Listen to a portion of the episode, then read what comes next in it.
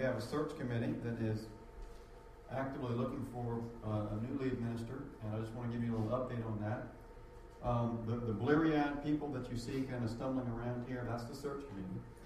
They've been really working hard. They've been uh, going through a lot of resumes, um, listening to sermons online, uh, conducting interviews. So please continue to keep that process in your prayers as we seek God's will for this church.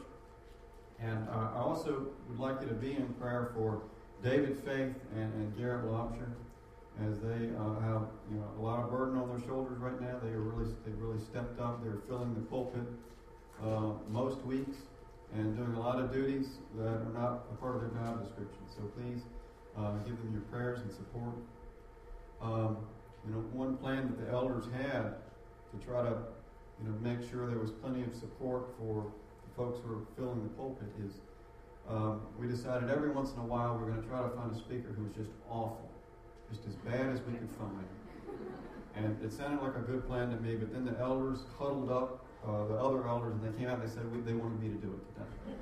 So I'm, I'm not sure if there was a change in plans or what. Well, I'm glad that, uh, that Dave and Garrett picked uh, a wonderful top, topic for us to go through here this early summer uh, Gospel of John. And I've always felt like if you were marooned on a desert island someplace, you know, you maybe you're shipwrecked and only one book would wash up on shore, what, what book would you want it to be? But, well, you know, I kind of set that up. I was actually thinking of the Bible, right? But um, if you uh, if you could have only one book of the Bible wash up, I think the Gospel of John would be a good candidate because you know no other book of the Bible is just so direct and so intimate about who Jesus is. Um, no other book is so uncomfortable uh, reading for those who, who would claim that he's just a good man or a prophet. Um, it's wonderful to read in John how people encounter Jesus and are changed. That's what we're going to be reading about this morning. About somebody who was in a bad situation, was changed, and Jesus asked him a question that he also asked us, and we're going to see how he responded and how that was transformed. So please uh, pray with me as we start. Heavenly Father, we thank you so much for this church, for, uh, for this body, uh, for who you are, and for the riches of your word that, you, that you've given to us. We pray that those riches, riches would spill out this morning. Uh, Father, please open our ears and our hearts to, to what you have to say. Uh, allow us to be obedient and to be changed as you want us to be changed. Uh, I pray that you just take me out of the way and you be the only one glorified this morning. We pray this in Christ's name. Amen. I suspect we've all been in a situation from time to time where you were stuck in a place you didn't want to be. And I recall the time that my brother and I were doing some smallmouth bass fishing in James River up above Richmond.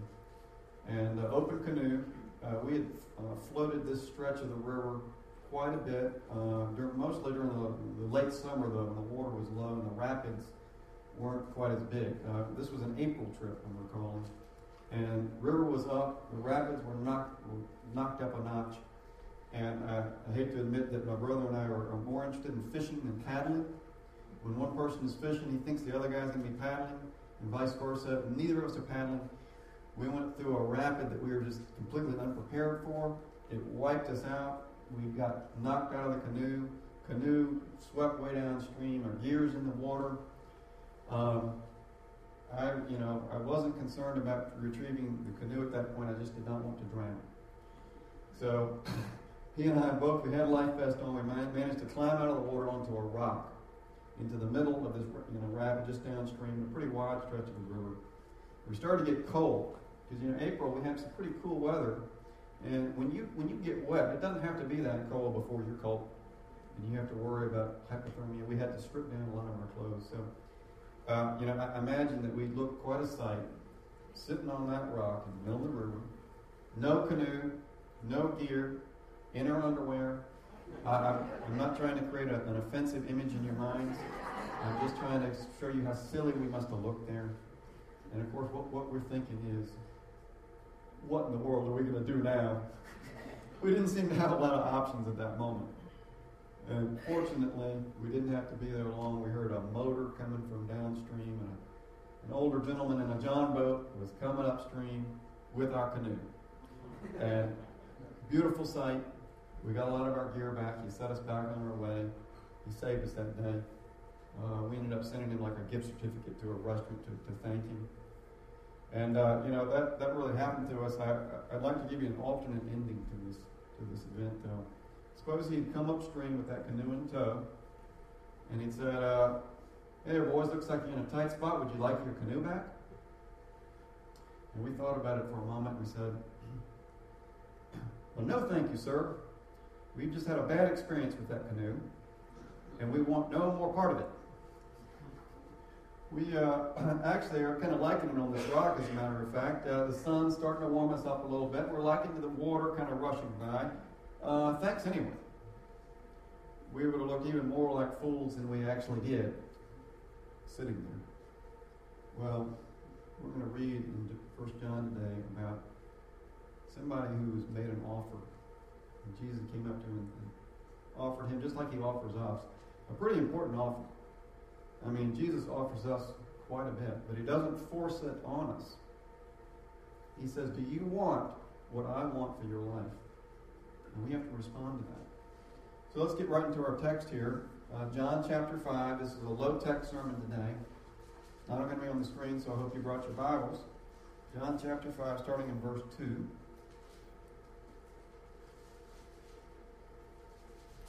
Now there is in Jerusalem near the sheep gate a pool which in Aramaic is called Bethesda, and which is surrounded by five covered colonnades. Here, a great number of disabled people used to lie the blind, the lame, the paralyzed. One who was there had been an invalid for 38 years. When Jesus saw him lying there and learned that he'd been in this condition for a long time, he asked him, Do you want to get well? Sir, the invalid replied, I have no one to help me get to the pool when the water is stirred. While I'm trying to get in, Someone else goes down ahead of me. Then Jesus said to him, Get up, pick up your mat and walk. That once the man was cured, he picked up his mat and walked. Skipping down to verse 14.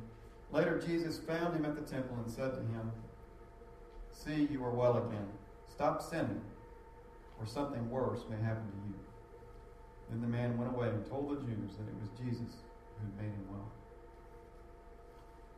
This particular event is set in a pretty sad place, just outside the gates of Jerusalem. A place where folks who have no hope, who have no one to help them, are just kind of dumped there. You know, my, my, my mother is in a long term care facility, a wonderful long term care facility over in Williamsburg Landing here. She has advanced Parkinson's and dementia, and a lot of the folks in her wing are know, kind of in a similar situation. And I hate to say it because it's my mother, but it's kind of depressing to go over there and visit. Uh, you know, there's a lot of folks there that just you know, don't seem to have a lot of hope, you know, th- in this life. Anyway, not, not a lot to, to look forward to. Well, this place was 10 times worse than any nursing home around here. People just lying out, probably, probably lying in their own filth. I, don't want to get too graphic, but this is this is this is kind of like a, a hell on earth right here, you know, having a little nominal hope in this pool, which the people there believed that there was an angel that would come down and stir the pool, and they would look for when the pool would ripple in an unusual way. And they believed that the first person in the pool after that would be would be healed. So this man is just a bundle of rags lying there. He's got no one, no one would ever talk to him. Why would anyone talk to him? When a man comes up to him who he doesn't know, he doesn't know it's Jesus, an ordinary looking man, and all of a sudden starts speaking to him and asks him a question that at first this man must think is some kind of joke or some kind of uh, maybe he's mocking you. Do you want to get well? Here I am. I've been lame for 38 years, and you're asking me if I want to get well? Of course I want to get well. Maybe he thought it was a rhetorical question, like, you know, why me? Why me? A question that doesn't really merit an answer. But there must have been something in Jesus' voice. I don't know whether he heard compassion or seriousness, but he realized this man is not making fun of me. And more than that, he actually expects an answer to the question he's asked. Do you want to get well? Now we know that when Jesus is raising issues of healing, whether he's talking about the blind that can now see, or the lame walking, or the, those who are dead rising. That there's a real physical, physical healing he brought, but what is he? He's really telling about something more important. He's talking about spiritual healing, about the restoration of that relationship with God, about forgiveness of sins. And he even makes this very explicit in verse 14, where Jesus sought this man out at the temple and said, See, you are well again. Stop sinning, or something worse may happen to you. He's saying 38 years being lame is a walk in the park compared to an eternity without God. And that's where you're headed without me, but I can rescue you from that. So when we think of this question, do you want to get well? We have to think of it physically, but more importantly, spiritually. Do we want that right relationship with God in all its fullness? So I think there are several ways that the man could have answered. Um, you know, one way he could have answered is Jesus says, Do you want to get well? And he could say, No, I like it this way.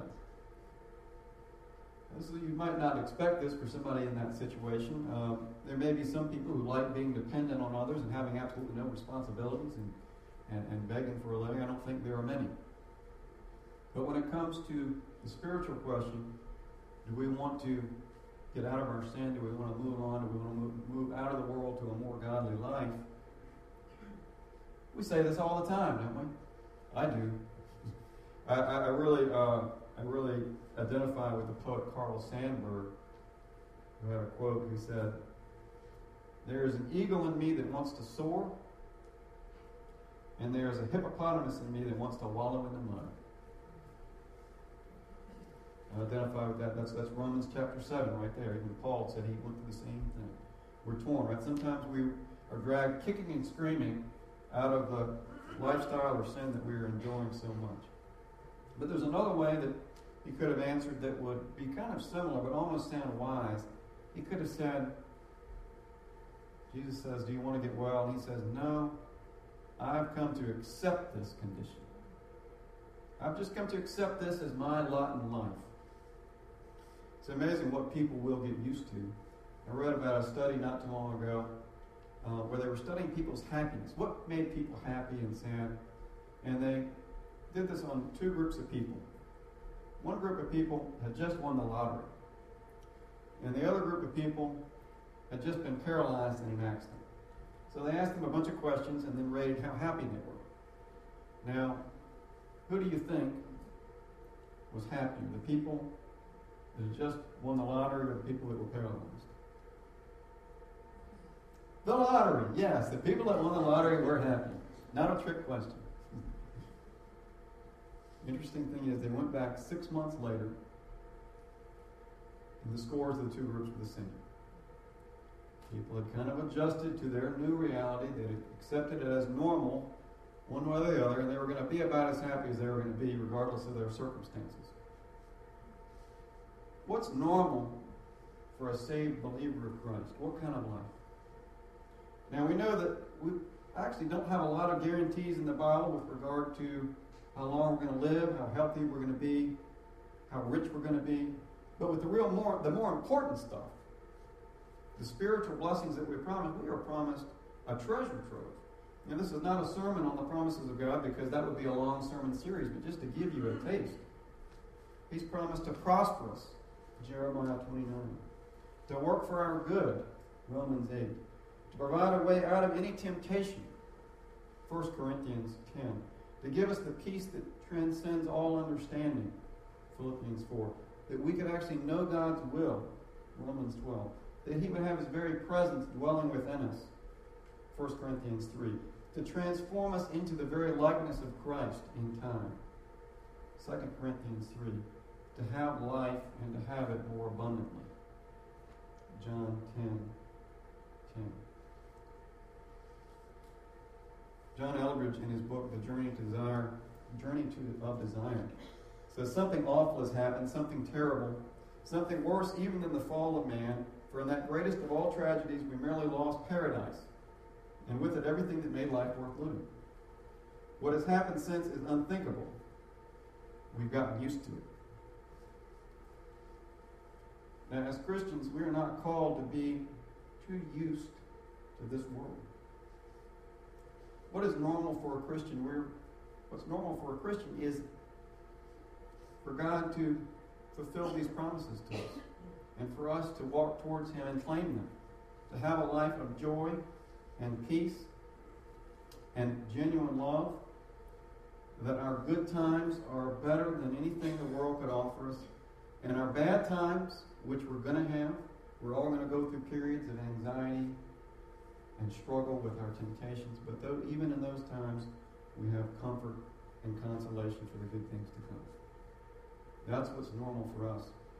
You know, but when I look back on my own spiritual walk, I, I look back on times of growth and times when I feel like I was understanding God's will more, understanding my own brokenness, my own need for His grace, my own helplessness without Him. I was feeling weaker in myself and stronger in Him, followed by long periods of what I would call a plateau of spiritual mediocrity, where I had not a really a bad place, not a horrible place, but a place where I was comfortable. A mat I was lying down on it was actually a pretty comfortable mix of worldliness and the spiritual. We're called to greater things, you know. We shouldn't be satisfied with that.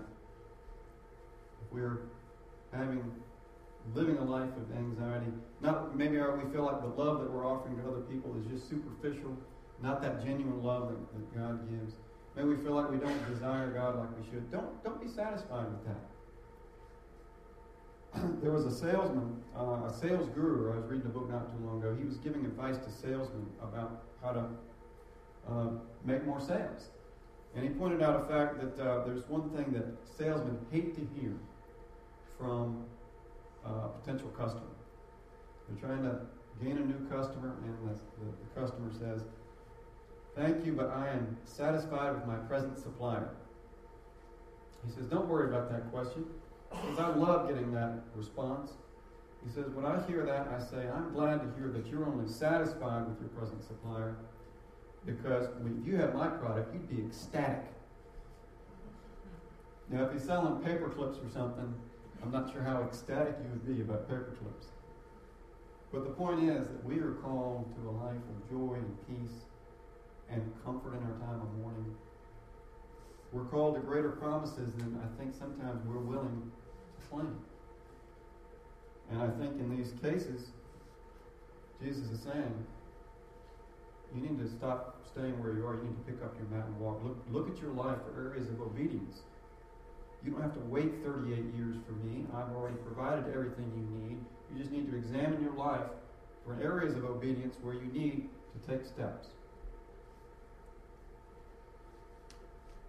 You know, another way he could have answered is, uh, you know, Jesus says, "Do you want to be well?" And he could say, "Yes, but it's impossible." And this is really what the man, how the man responds, right? He says, uh, "Jesus, I, you know, I can't, I'm, I can't even move. You know, I've got no one to help me. There's no way I can get into the pool." And we know from many years of Steve teaching us that God is the God who specializes in the impossible. There was no task for him to, to heal the man. In fact, he wanted to get the man's attention off the pool. Doesn't say anything about the pool. He just says, pick up your mat and walk. All you need is me. There was a church in South Africa that uh, had gone through a painful split. I don't know exactly what they were arguing about. Probably something very secondary to the gospel, but the minister had taken the great majority of the congregation and they'd gone off and formed another church. And what you were left with was 40 you know, broken-hearted people. And they had a new pastor come to them. His name was John. And he gathered the people together and he said, You know, what do you want to be? Kind of a similar question as Jesus asked. What is it that you want? What is it that you want to accomplish as a church? And their initial response was something like, Are you kidding me? Do you, do you know what we've just been through? Do you know how demoralized we are? We are just lucky to even be here as a church at all. We just want to exist. And John said to them, Really? Is that is that all you want? Is that all you think God wants for you? When Jesus says that two or more are gathered in my name, I am there with you, and you've got 40. 40 people and the Almighty God of the universe, and you don't think you can accomplish anything that God wants you to accomplish? And that's, is that really all you want? And people reconsidered. They noticed that near them they had a camp of extreme poverty of AIDS victims. And they started to reach out to that camp and minister to them and bring them the word. In a short time, they were the number two church in Africa ministering to AIDS victims and have grown from 40 into the hundreds and thousands. So I think there's really only one right answer to this question. Do you want to get well? Do you want to move closer to me? Or do you want to stay where you are? And the answer is yes, I do want to get well, and Jesus, you can make it happen. You I want to just conclude with a little a little fairy tale story that I think illustrates this. It's from John Eldredge's book once again. It's a little fairy tale, but I think it makes a, a point. It's called, it's about a sea lion who had lost the sea. Um, he was living in the desert. And he had distant memories of the ocean, but he wasn't even sure if they were real. He hated living in the desert, but what else did he have? He decided he was going to go off and try to find the ocean. So he's walking through the desert, and he finds kind of a, a little oasis where there was a little hole of kind of muddy water. He said, This is different. And he got down in it, and the water kind of felt nice to his skin. He said, This is better than the desert. And there was a rock near the pool, and he would climb up on that rock at night, and he would smell the, he could almost smell the salty sea breeze. And at night, he had these dreams of this beautiful blue ocean waves crashing on the shore, full of kelp, full of fish, other sea lions cavorting, and he would wake just with tears in his eyes. And after this dream of the kind of life that he could have, the kind of life that he thought he remembered, waking up to the reality of the desert. Um, after a while, this tortoise was crossing the desert. He met the tortoise there. The tortoise came by the pool, and he made friends with the tortoise, and uh, he told the tortoise about these dreams he had of this, this big ocean. And the tortoise kind of laughed and said, You know, you've got a pretty active imagination. You know, I've lived in this desert all my life, and I'm guaranteeing you this is all there is. I've worked 20 miles in this direction and 20 miles in that direction. It's nothing but desert. As a matter of fact, the pool that you're lying in right now, uh, you know, the way you describe the ocean, I think this pool is probably it. It's probably the best you're going to do. So I think you would make yourself happier just by learning to accept that and making the most of your life right here. And the sea lion thought this was wise, so he even stopped going up on his rock. So one night the wind started to blow, and it blew every leaf off every tree It was hanging over the little pool. And it blew all the water out of that pond. And when the sea lion woke up in the morning, there was nothing left. And this tortoise woke up. He saw the sea lion heading off across the desert. And he said, Where are you going? And the sea lion said, I'm going to find the ocean.